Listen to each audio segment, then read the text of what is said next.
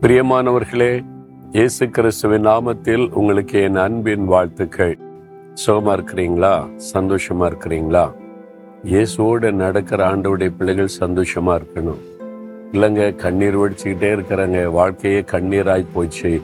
கண்ணீர் வடித்து வடித்து கண்ணீரெல்லாம் தீந்து போச்சு. அப்படி சொல்றவங்களே நான் சந்தித்து இருக்கிறேன் ஒருவேளை உங்க வாழ்க்கையில அந்த மாதிரி சூழ்நிலையில இருக்கிறீங்களா?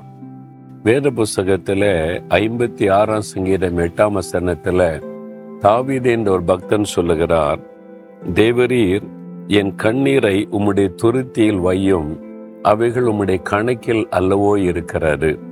என் கண்ணீரை ஒரு பாட்டில சேகரித்து வைங்க நீங்க அதை கணக்கு வைக்கிறீங்க என்பதாக சொல்லுகிறார். அவர் கண்ணீரின் பாதையில நடந்த ஒரு மனிதர். வெளிநாட்டில் ஒரு குறிப்பிட்ட தேசத்தில் பழங்குடி மக்களுக்கு ஒரு பழக்கம் உண்டாம்.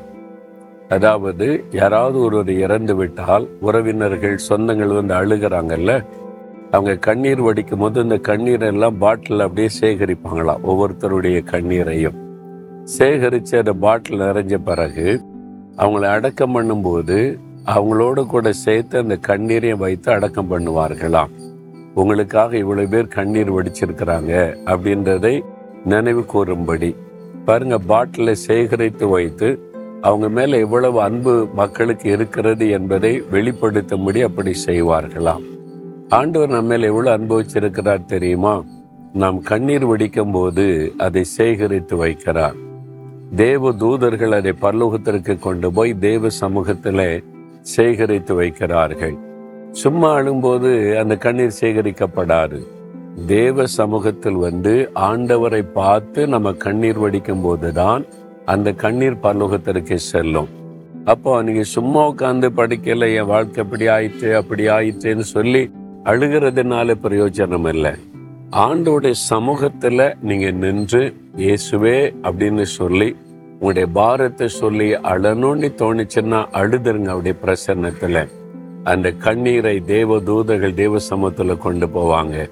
ஆண்டவர் அதை சேகரித்து வைத்து உங்களுடைய கண்ணீருக்கேற்ற பலனை தருவார். எந்த காரியத்தை குறித்து அழுது ஜெபிக்கிறீங்களோ அந்த கண்ணீர் நிறைவான உடன் உங்களுக்கு பதில் வந்துவிடும். அதனால பயப்படாதங்க சோர்ந்து போகாதங்க. எதுக்காக அழுகிறீங்க? குடும்பம் ரட்சிக்கப்படணும்னியா கடன் பிரச்சனை மாறணும்னு சொல்லியா?